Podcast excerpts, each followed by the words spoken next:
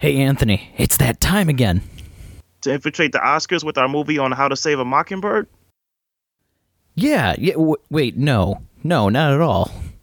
Then what? It's time to make the podcast. Oh, oh, oh, oh yeah, that thing. Once again, we have reached that time of the week. Time to dive into the movies we love and the movies we wish we could forget. Pitting them against each other to receive praise uh, or hatred. Based on a scale of our choosing. So let's jump into it. This is the Double Feature Podcast. Hey, what's going on, folks? Welcome to another episode of Double Feature uh, Anthony versus Brad, or Anthony and Brad, or whatever tickles your fancy. Uh, where we got double the Denzel, uh, double the double the uh, troubled protagonist. How you doing, Brad? Doing good today. It's another great day when we got Denzel Washington as the main focus of uh, the movies that we were watching this week. Man, uh, yeah, this is this is an overdue one, man. Overdue. I've been meaning to get back into Zale, Zale's films, um, and I haven't uh I haven't watched him in a while. Yeah, when you uh, first recommended it, like I was thinking, oh yeah, I've seen these movies. I wouldn't mind watching them again. And then as I was watching, I was like, I'm glad I'm watching these once again. He is Yeah. just perfect as an actor. He's a dynamic performer. Oh, 100%. He he definitely jumps into the roles that he's playing. And he- just captures every kind of scene that he's in. I I think when you discuss who's the greatest like thespian actor of all time, it, it's it's a toss up between him and Daniel Day, Daniel Day Lewis. They Oh. both, you know, are dynamic on screen. Yeah, that's a that's a tough one. It is a tough one. Yeah. so, are we going to jump into it right away with Man on Fire? Uh yeah, we can jump into it. Uh so so today folks, uh we're not gonna go chronological. We're actually gonna go Man on Fire and then Training Day. Um and you'll you'll understand why later. Uh so Man on Fire. Uh we got the first collab well, I don't know if this is this the first collaboration between Denzel Washington and Tony Scott? Because Uh, I think Tony Scott did Virtuosity, but I'm not sure. That's another Denzel Ridley Scott movie. I I mean, no, well, no, Denzel and, and and I don't mean to cut you off. Denzel and Russell Crowe were in that movie. Yeah, I don't remember if this is the first one or not. Uh, I do know that uh, he tried getting this movie made back in like I want to say early '80s, and Yeah. because he was still a new director, he wasn't able to get the rights for the book to make a movie out of it because they said it was going to be too advanced of a like movie to translate from the book. Yeah, Uh, but he eventually did regain it. What in 2004 is when this one came out. yep, 2004. Yeah. So like two decades passed. I can't remember when in the 80s it was. I remember it was early 80s. I want to say like 82, 83. Okay, Before, okay, so yeah, I think this is the first collaboration between Tony Scott and Denzel Washington. Um, before we get into that, quick summary: uh, Denzel Washington plays um, a man named John Creasy, uh, former uh, U.S. Marine Corps um, operative, who is now um, alcoholic. Kind of has given up on life because of all the horrible things he's done. Depressed. Now he's a bodyguard for um, a nine-year-old. Um, her name is uh, Pita, played by the great Dakota Fanning. Such a great actor at a young age, man. Oh yeah. yeah. Yeah, I didn't Um, realize it was her when I was watching it and I was looking up the uh, actor list and I was like, "Hold on a minute. That's her?" Yeah, yeah. Dakota's been in the game a long time. Yeah, so he's a he's a bodyguard to her, and uh, she kind of helps him. She become he becomes friends with her, you know, um, and he, he he becomes you know protective of her in a good way. He he gains a friendship with her, she makes him want to you know, she gives him something worth living. You know, she she makes him want to live life again. And uh, one day she is abducted, and you know his killer side comes back in, and he's as he uh, wreaks vengeance on the on the people who took her. So that's a that's a straightforward uh, synopsis of the film. Um, looking back on this movie after so many years, I love this movie coming up when I was younger. Looking back on it now, it, it it's still a good movie. I think the whole Tony Scottness of it, you know, rest in peace. Um, you know, he has the the flashy cinematography, the the quick zoom in, quick zoom out, kind of uh, flashiness he, of his. he loves doing yeah. jump cuts and he likes playing with the lighting. He does, and and it, it looks great in this film. You know, the subtitles popping on the screen looks colorful. Um, Forty minutes in, it gets a little tiring. It's like, all right, man, you you got us hooked into the story. Let's just let's stay focused on the story. Stop stop flashing lights at me. You know, um, I want to say, dude, um, I like Michael Jackson when when he's in all hell breaks loose mode, and again, we'll talk about that with Training Day. But I feel like this is two separate movies. I feel like the first half where he's uh where him and Pita are growing, you know, are growing a relationship as bodyguard and um and young child. Um, they have great chemistry. Yeah, And, it's like- absolutely adorable between It the two. is. It It- is. it's like a very heartwarming, like family kind of movie at the beginning. It almost feels like uh, what are the movies where you have like the wrestlers that are like babysitters all of a sudden and stuff? It almost feels like that kind of yeah, tone to like, movie. like a three man and a baby or something like that. You know? Right, And- yeah. and, you know, it, it does feel charming, and I feel like that's the first half is just great in the acting, the writing, and the pacing. When she gets kidnapped and he turns into full on, um, John Wick mode. Uh, yeah, you know, it, it it the great action, you know, great performance by Denzel, but I feel like it feels clunky as a whole.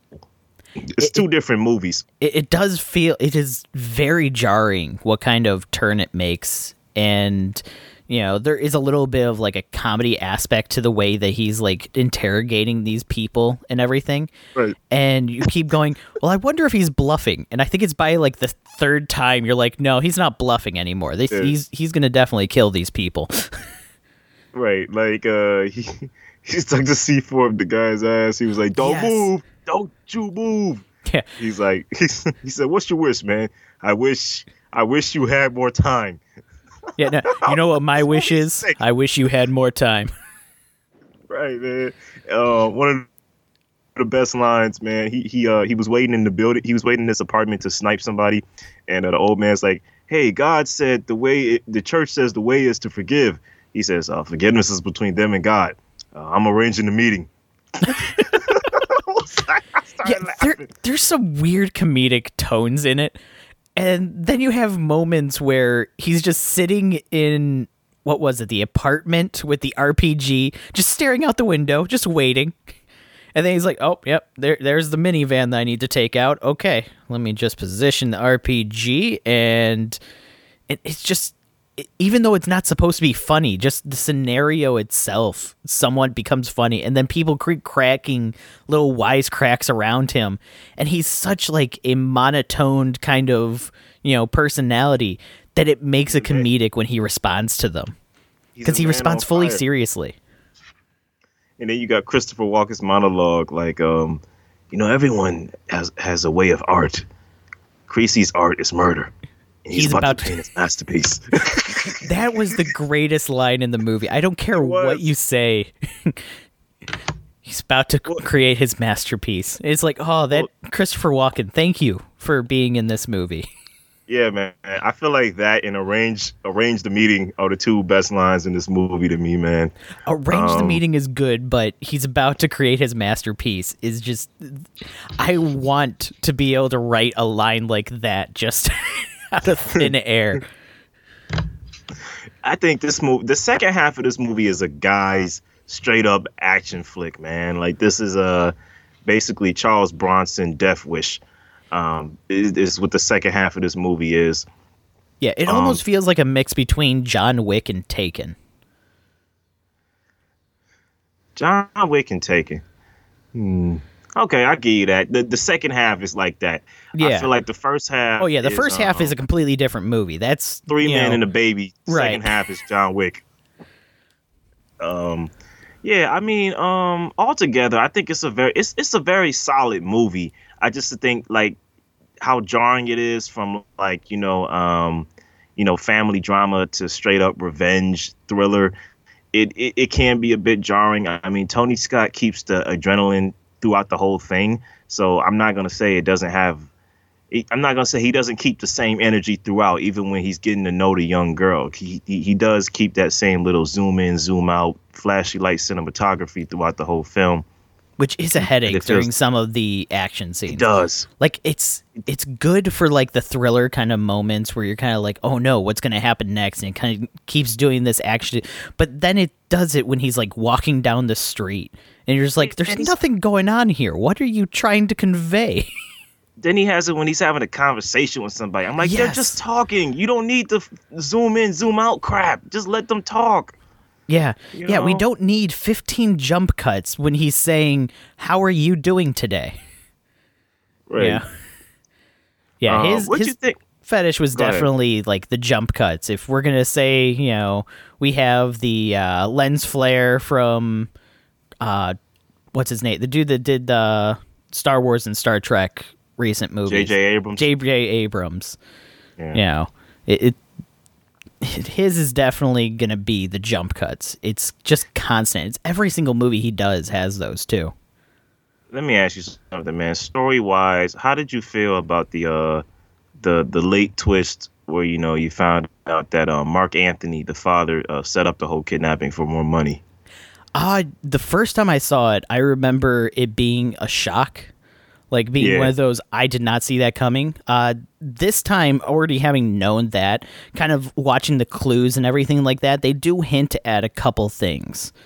Uh, especially they toward the beginning when he's talking with him and he hires him originally. He's like, "Well, we had to make sure she's safe before the kidnapping insurance kicks in and all this other stuff." And you know, I know she's going to be a target. And it's like, well, hold on, How do you know she's gonna be a target? Right? yeah, And So- then Mickey Rourke just seemed shady straight from the beginning. yeah, his scenes. I'm like, there's something off about this guy. So the, the film does set up clues. Um, I feel like the film handled it well. You know, uh, even with the twist that to find out that she's still alive. You know, they handled that twist pretty well. yeah, But uh, yeah, I thought it was a I thought it was a solid movie. Looking back, like when I was growing up, I was like, you know, when I was young, this movie's awesome. Nowadays, looking back on it, it's still awesome, but it's not as great as I thought it was. yeah. It's by no means a bad movie, No, but no. it, it definitely it some of the cinematography, while good, also makes it bad at certain moments because it's It- it just a constant of that kind he of overdoes style. it. Like, Yeah. y- you do that too much in the film. Like in the beginning, it gets me amped up. You know, when they're showing like the first like real kidnapping to let you know what kind of world you're jumping into. But then when you keep it, you keep that same energy throughout the whole film, even even through the lighthearted scenes. It's like, come on, man. Like, and I, I was gonna make this argument for it. You know, it seems like he's in a rush throughout the second half of the film to get business done. I'll give the film this. You know, he was on his way to dying through the gunshots. You know, the whole the whole film he's bleeding. That's why mm-hmm. he keeps going getting in the pools and trying to I don't know wet his wounds or something. Like he he he really is on his way to dying. So this really is like his last mission to save this little girl or to, to wreak vengeance for this little girl. Right? So I, I'll give the film that. Yeah. Yeah. But at the same time, you know, even at the scenes where he's like picking her up from uh, the school or the church or whatever, and it, it's still doing those like flash in, zoom in, zoom out kind of moments. It's like, calm down. There's nothing happening. He's picking her up from like school. Then the lady's reciting the Bible passage. And Yeah. You got the, the passage on, on the screen, and you got the zoom in, zoom out on Denzel's face. It's like, dude, this is a tender moment. You don't need to keep doing the zoom in, zoom out. Yeah. Like, chill. Yeah, he, he it's definitely way overused in this. And then you have the what is it? The cutaways every time somebody gets shot, so you just see them like fly off camera and then it cuts to something Right. else. Yeah. So it, it's Yeah, it's a um, bit jarring and it gets old pretty quickly, but some scenes it works so well, but for the fact that it's throughout the entire movie, it just by the time it gets to those scenes, it, it's you're kind of already done with it. yeah, I, I, I wanted to say, um, Tony Scott, man, you know, this being his first Denzel collaboration, I feel like they, they had a more refined relationship by the time Deja Vu and uh, Unstoppable came out. I didn't like the taking of Pelham 123 with John Travolta. I, I really thought that movie was stupid. Um, but the other films they've done together are pretty are are classics. oh yeah. Uh, It, there's Yeah. definitely plenty of Tony Scott movies that we're gonna have to visit at some point in time. Oh yeah, Top Gun, True Romance. You know his collaboration with Quentin Tarantino. That uh, Crimson Tide. Oh, that's Yes. oh no, that's the first Denzel Tony Scott collaboration. Crimson Tide, not Man on Fire. Is it? Oh, when did that one come out? that was in 1995. That was Denzel and Gene Hackman. Oh, okay. I completely they- forgot that. Uh, yeah, that was definitely a Tony Scott movie. It was. Yeah, I forgot he made Top Gun, and that movie's a classic. I think that's the like only Tony Scott movie that doesn't like feel Tony Scott throughout the entire movie. Yeah, that's only his second film, so I don't think he really gained his visual style by that point. Yeah, he definitely was Um, still learning the ropes of like directing at that time. Great movie still, but it does not feel like the Tony Scott kind of cut in, cut out, flash in, flash out kind of movie. Man, could you imagine what it would be like if he was still alive and he had made the new Top Gun that's coming out? That would be great. I, I have high hopes for you know them at least taking good inspiration from the first one, but we'll see. Yeah, it should be in good hands. I think um, you know, Tom Cruise go-to guy, Christopher McQuarrie, who's responsible for like the last few Mission Impossibles and uh Jack Reacher films is, is has something to do with it. But hold on, let me make sure though. Uh does he have something to do with that movie?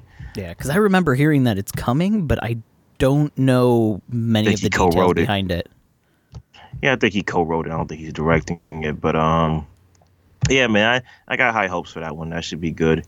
But uh, overall, man, looking back on this film today, I give this a strong 3.5 out of five. I'd have to agree with that one. It, it's it's above average, but it does Yeah. have a couple things holding it back. And it's weird. Yeah, the it- things that are holding it back are also the things that make it kind of special in its own way. It's like in some parts, the things that are holding it back make it great. In some parts, it kind of kind of limits it a little bit. Yeah, for sure. Yeah, this one, it, I highly recommend checking it out if you haven't checked it out before. But at the same time, it's not the best of Tony Scott's work, and it's not the best of Denzel Washington's work. You know, I hope they checked it out before they listen to this, because you know, we, we there's spoilers here. Oh, that's true. Yeah, we just when we talk about films, movie. folks, we we assume you've watched them. so you know, if you don't want to hear spoilers, skip over the skip over the film segment.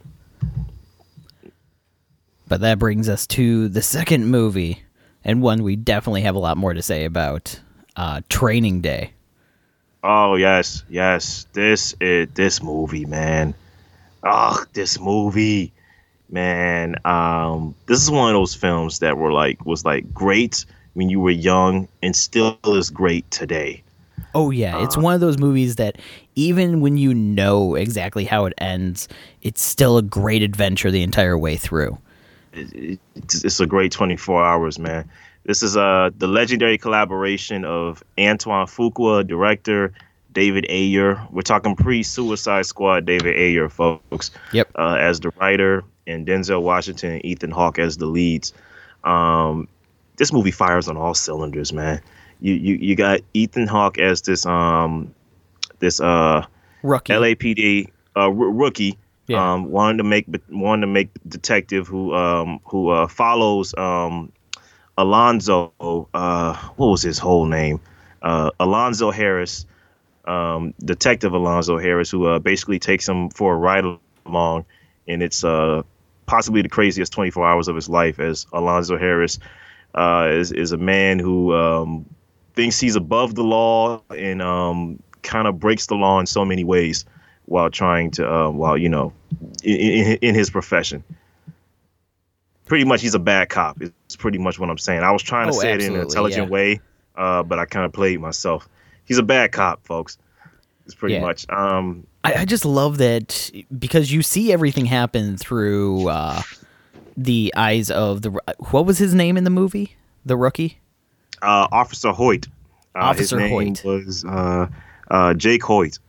Yeah, Jake. Jake Hoyt. Jake. that was it. And you see it all through his perspective. So it starts with his day of waking up and going, "Well, I got this interview and I can't wait, you know, I wish it was just tomorrow so I would know how this all went down or how this is all going to go down." It literally starts with the sun going up like the eye of Hades Yeah. over L.A. before this movie starts, and you you get the dark tone before we even set into the world that he's jumping into.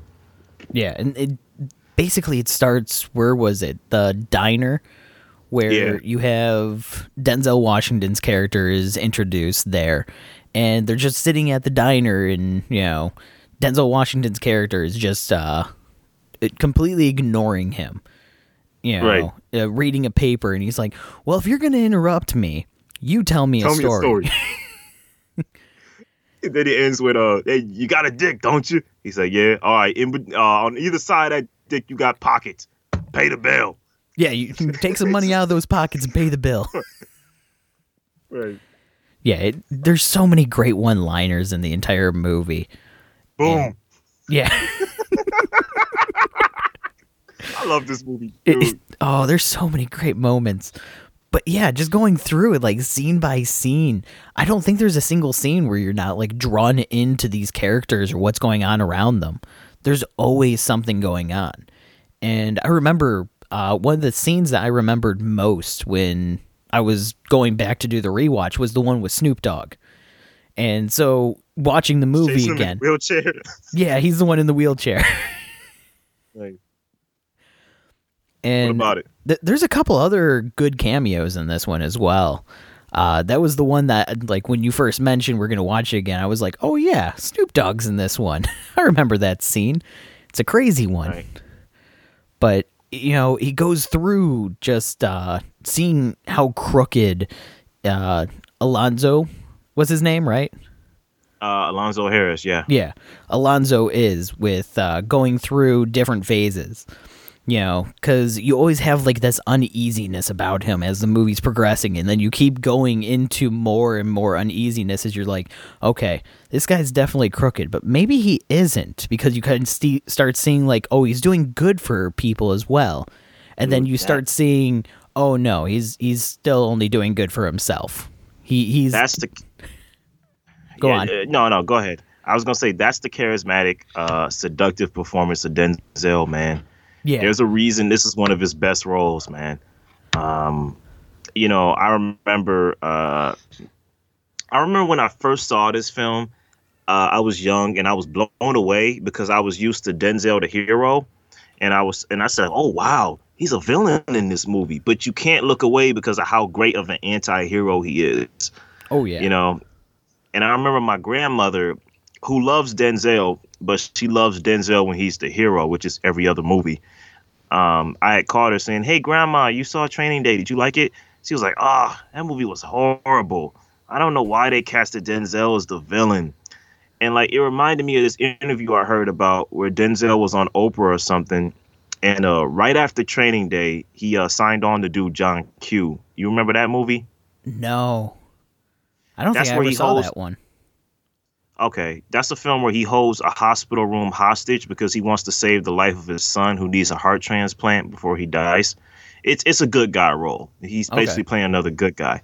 He says, "Yeah, I um when I signed on to do Training Day, I immediately signed on to do John Q after because I it was almost going to be like a pre-apology, like, hey guys, I'm Denzel, the good guy again. I'm not a villain no more."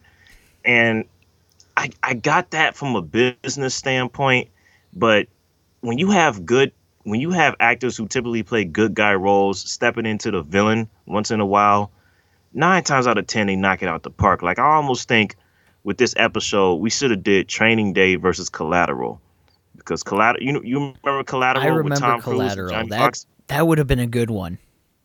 Right, because you got Jamie Foxx in the Ethan Hawke role where he plays the everyday guy thrown into a crazy situation where Tom Cruise, who usually plays the good guy, is this murderous sociopath and plays the role well.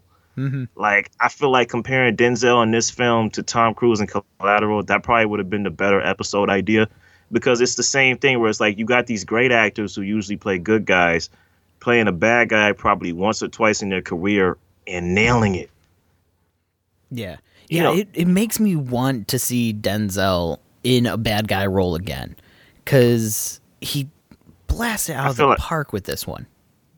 I feel like after this film, we got American Gangster, and that was I like American Gangster. I liked it.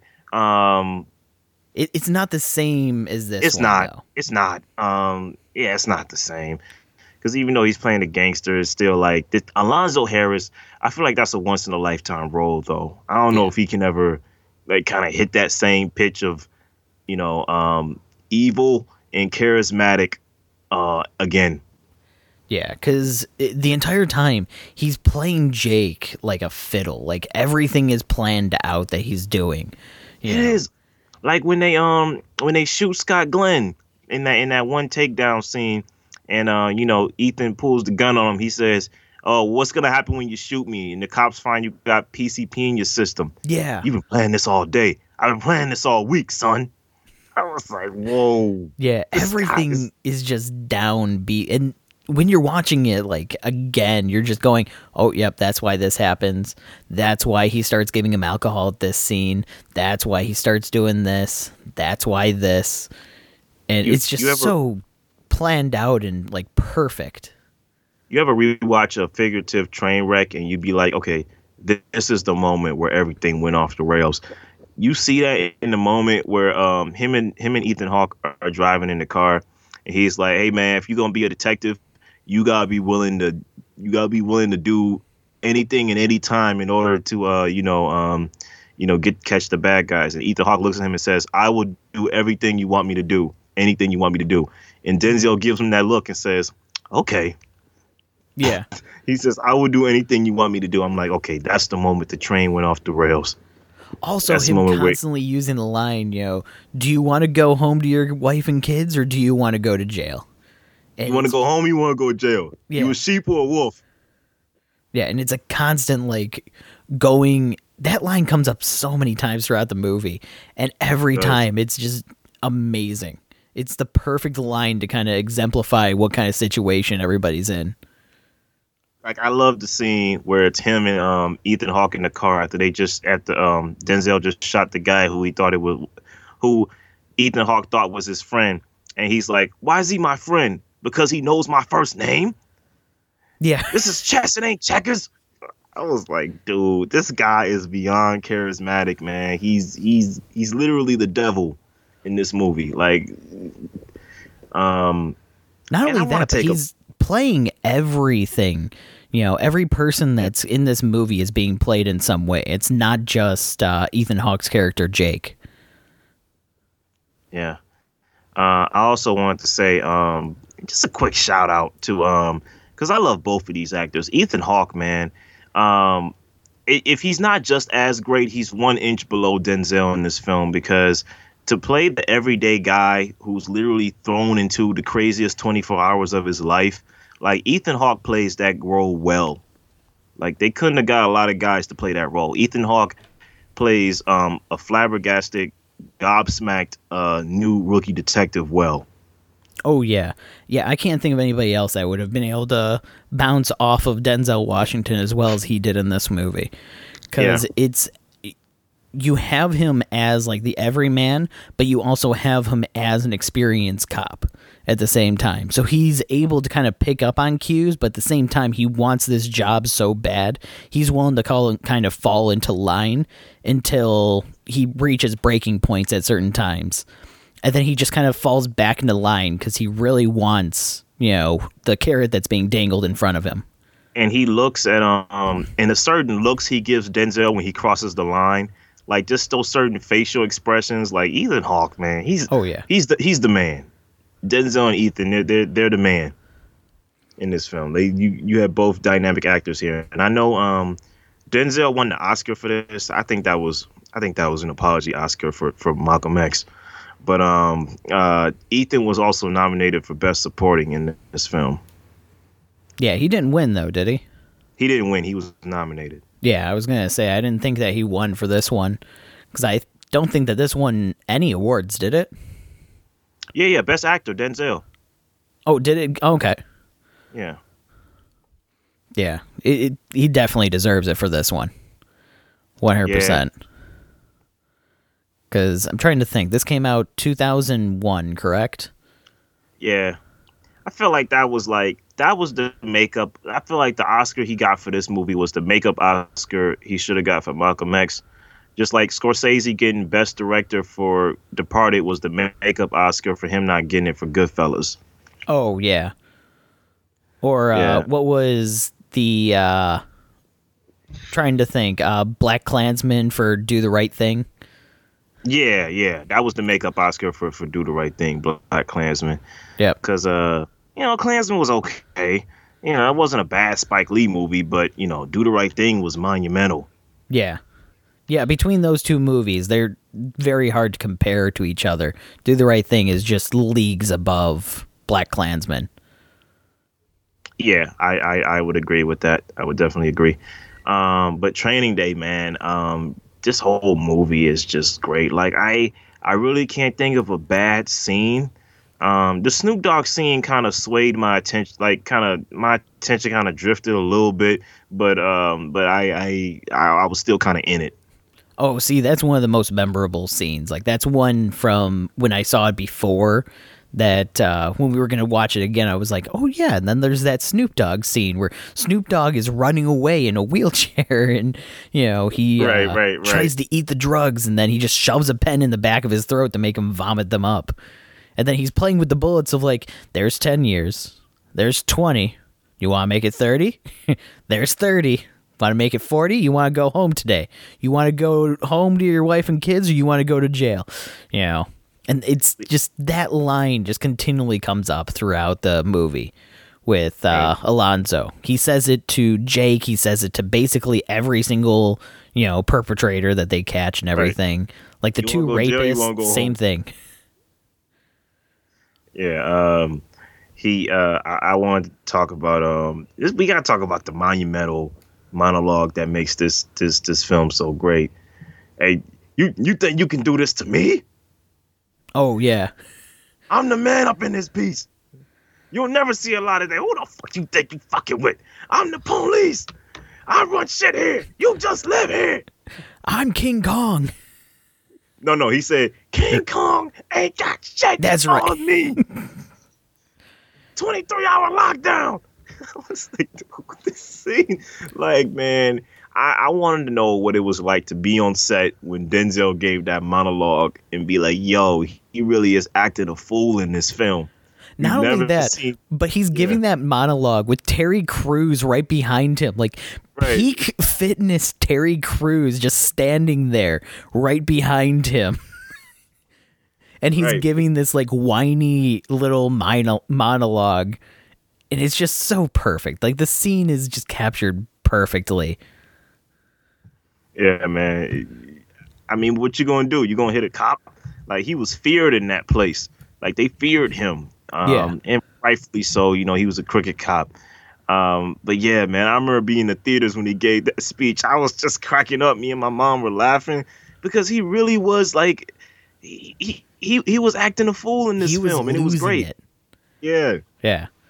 Well, that the other great line from Denzel came like right before that of "You shot me in the ass."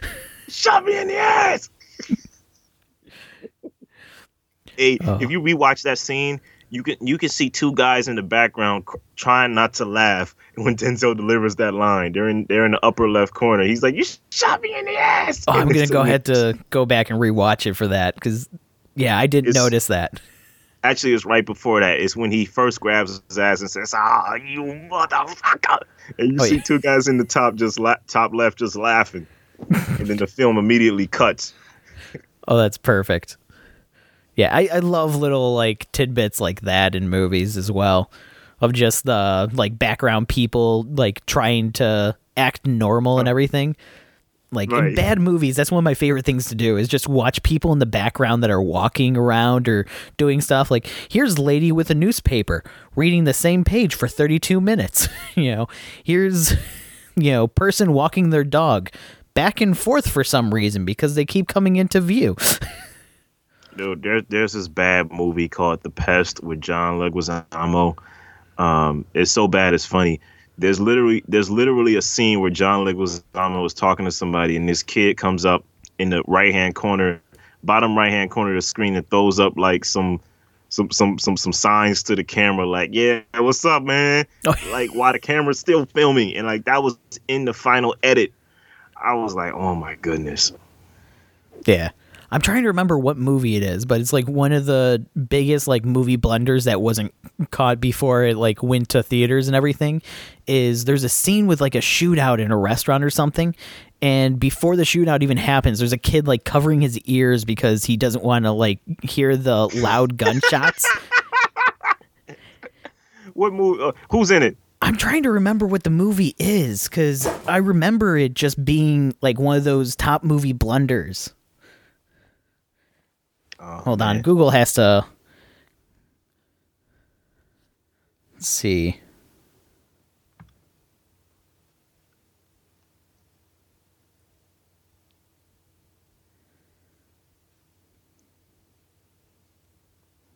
see if I can find the movie. It's got to be. While, while, while, you're looking for that, let me say this, man. Um, I know David Ayer gets a lot of flack for Suicide Squad and Bright, but this is a near perfect script, man. Like the way everything ties together throughout this film. Like you, you, you got the one woman that uh Jake Hoyt saves from getting raped, and how that all ties back towards the end when he uh, almost gets shot uh, by by the Mexicans. Oh yeah. That yeah, that's this, a this, great kind of scene how that plays out as well. Yeah, this is a near perfect script, man. Um, David Ayer is a talented writer. You know, some films are touch and go, but I feel like he is a talented uh, storyteller. And this is like, uh, of course, the first collaboration between Antoine Fuqua and Denzel, who you know, collaborated again on the Equalizer 1 and 2, Magnificent 7 remake. Denzel always stays with a with a key group of directors for most of his films. I've noticed that. Oh, the movie is North by Northwest. It's a spy thriller Hitchcock? movie. The Hitchcock film? Uh yes. Yeah, the Hitchcock movie. Oh wow. Yeah, there's a kid holding his ears before one of the gunshots in the restaurant scene because he doesn't want to hear the loud bang and everything. but it's visible okay. before the gunshots start going off. I remembered it was a big movie. I just couldn't remember which one. cool. But yeah, going back to the one scene, like with him uh, it, because the scene started so like somber with you know him following Alonzo to the Mexican's house and then you know yeah. Alonzo kind of goes off screen for a little bit and they're like hey sit down play a game of cards you know let me see your gun no no I've seen that one now I want to see yours and he like expertly like takes the clip out, takes the one uh, bullet out of the chamber, and just hands him the gun and everything. And it's just done so perfectly. Like that handoff was beautiful. I want to know how many takes it took before they got that in one shot.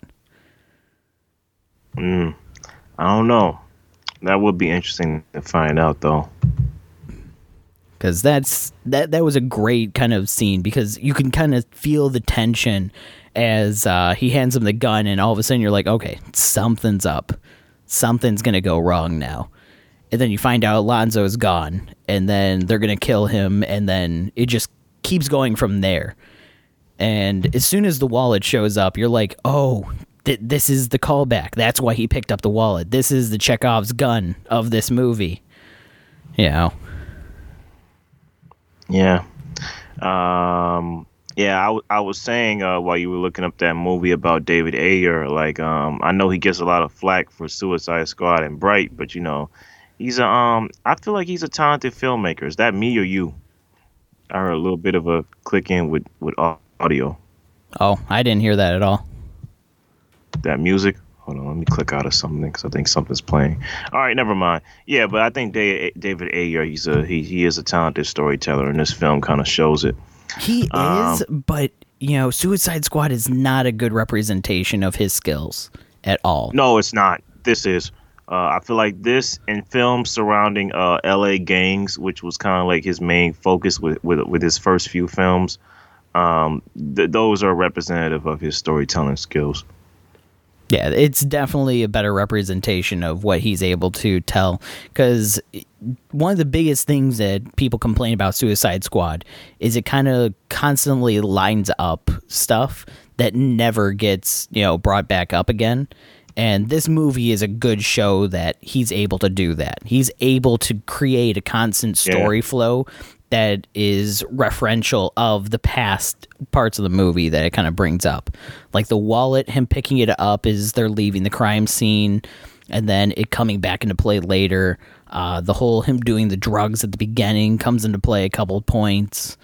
Uh, every line that Denzel says, you know, it doesn't matter what uh, what is it. You you you got to have proof. It doesn't matter what you can say, it matters what you can prove. Right. And um oh, oh, oh, one of the best lines.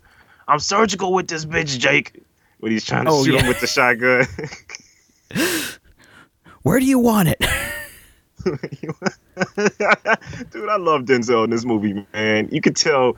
I don't know. I don't know if he was having fun, but it looked like he was having a little bit of fun. Yeah. It. Well, he constantly ups the ante in his own acting in this movie.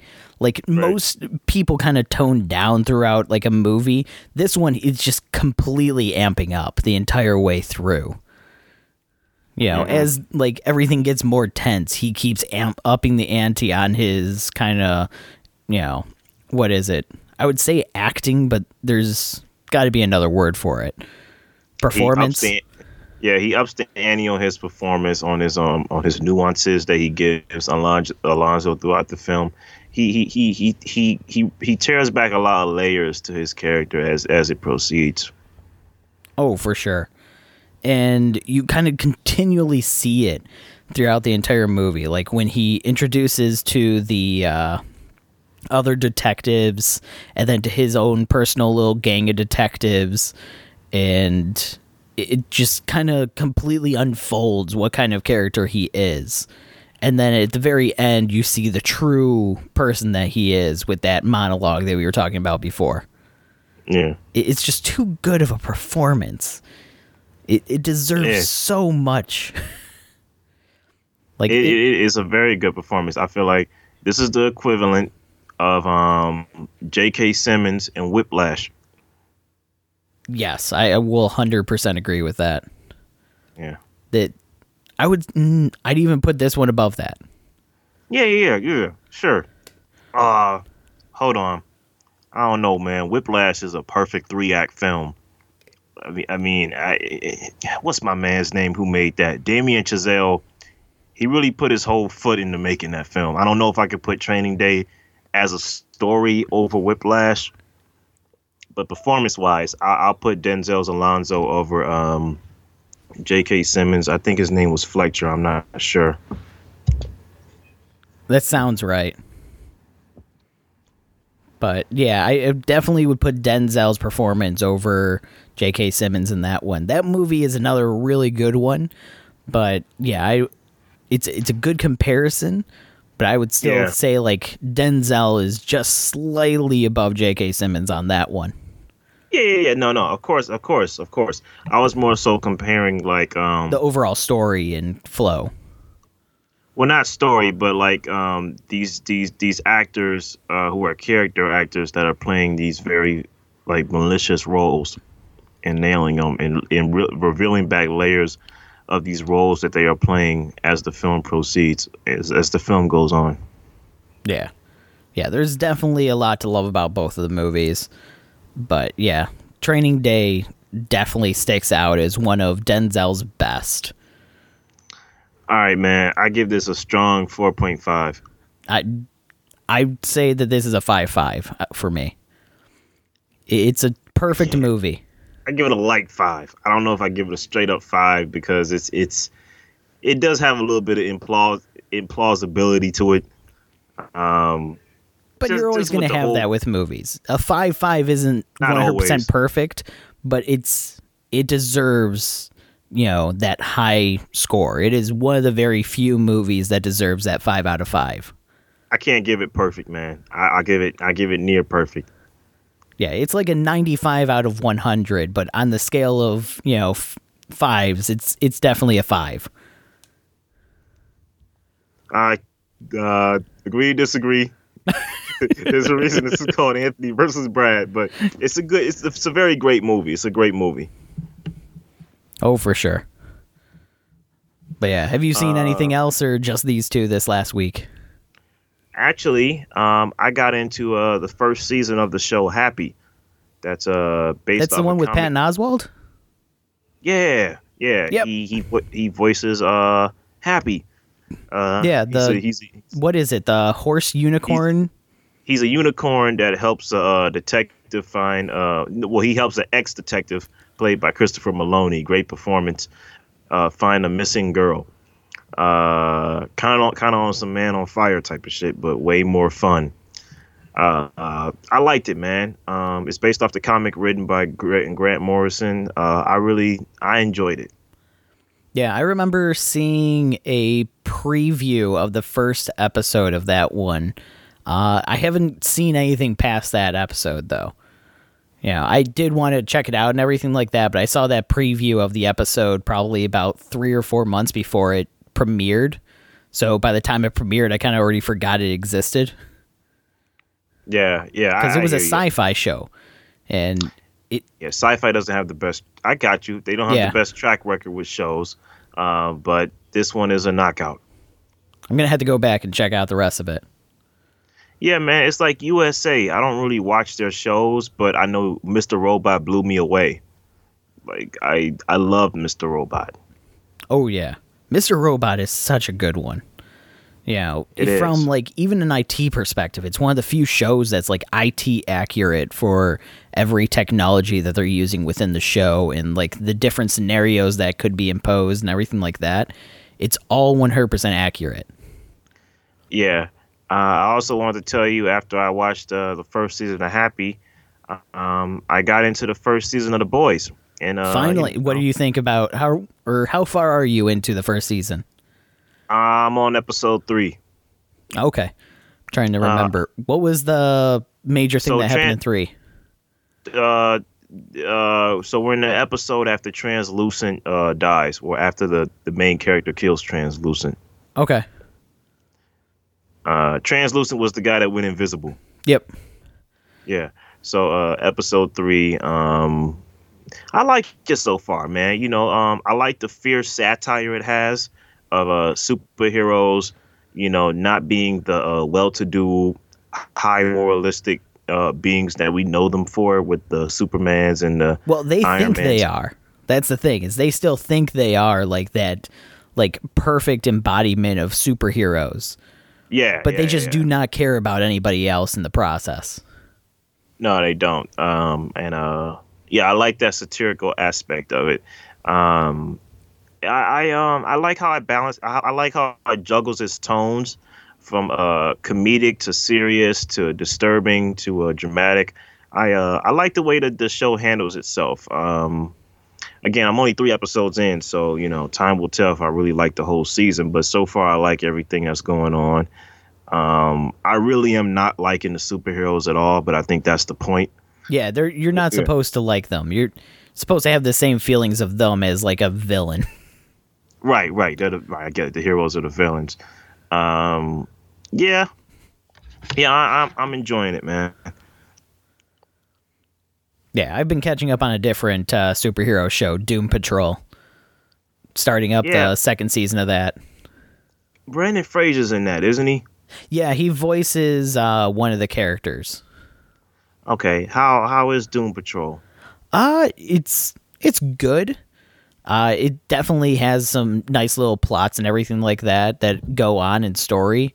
Uh the characters are actually really good, but sometimes the show just gets boring with its dialogue as it tries to like over explain things.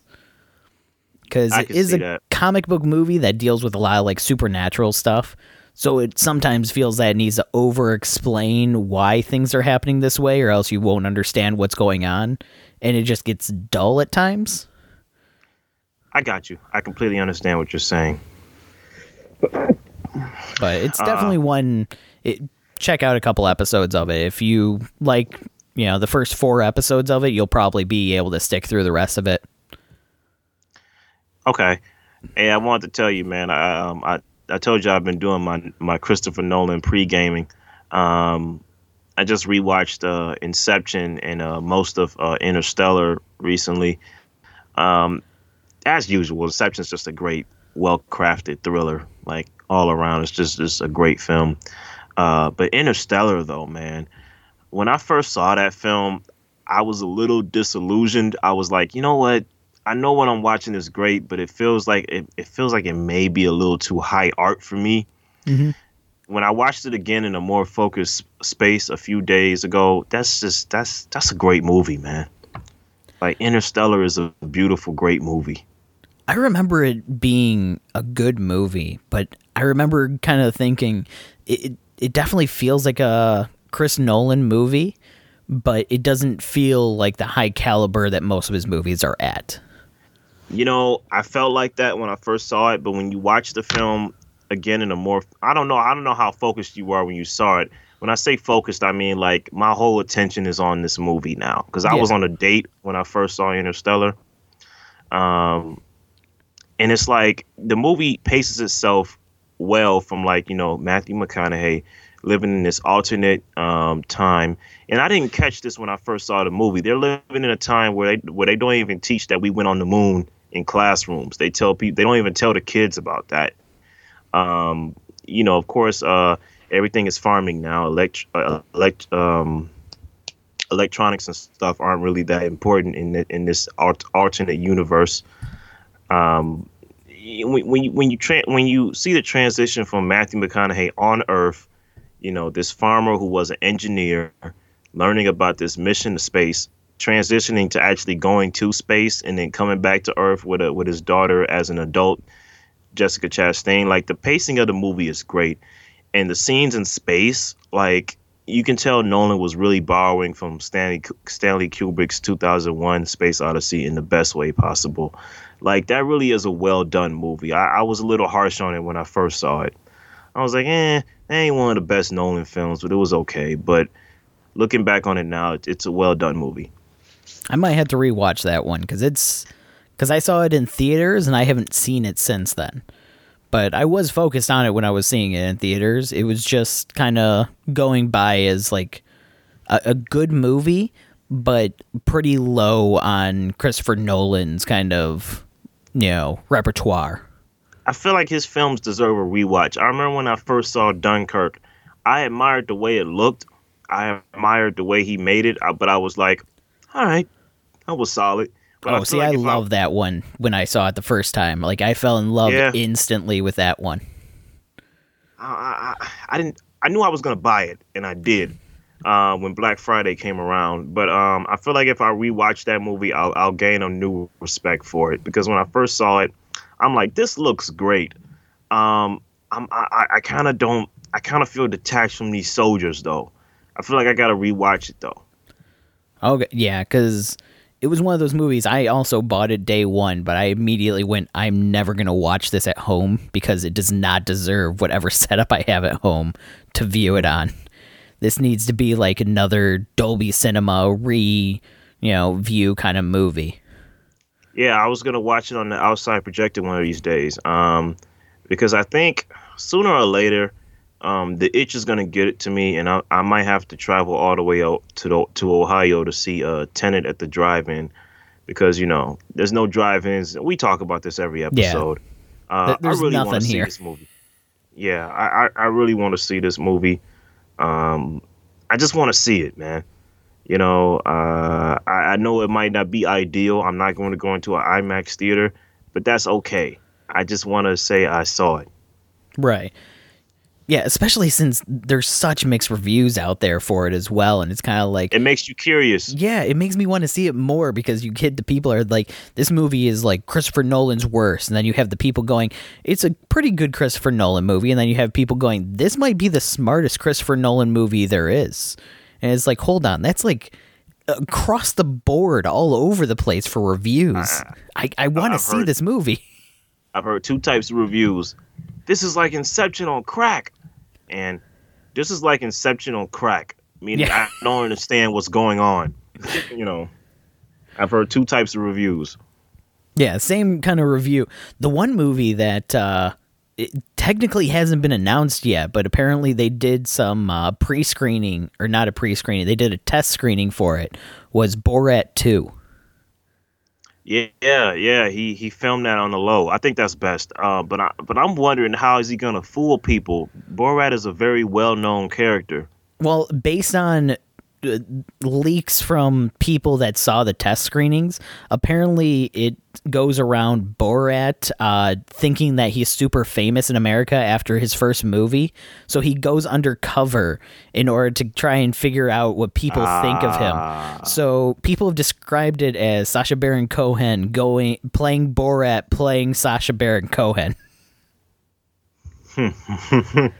That's funny. So All right. I, I'm I'm excited to see what comes of that one, if it actually sees a release or not, and how it sees a release. Because knowing Sacha Baron Cohen, he could do like a oh by the way, it's uh, up on video on demand. Uh, let me see the time right now, and that's how it would release. Yeah. Sounds sounds about Sacha. Sounds about Sasha. Because what was the other one? Uh, this is America or Uh, who is America? who is America? That one I still need. Yeah. Yeah, because that got announced like two weeks before it the first episode aired. I still need to watch that one. I heard that was good. It, that one is really good. It's a very short one too. I think it's only like five or six episodes. Cool. Uh, um, But yeah, I think that wraps it up for today. Have you seen anything or no? Not really. Just Doom Just Doom Patrol and then Patrol. these ones. Uh, yeah, that's about it for me this week. All right. Uh, well, thanks for listening, folks. Uh, thank you for listening to our Denzel podcast. May do a part two later on down the road. Uh, have a good one.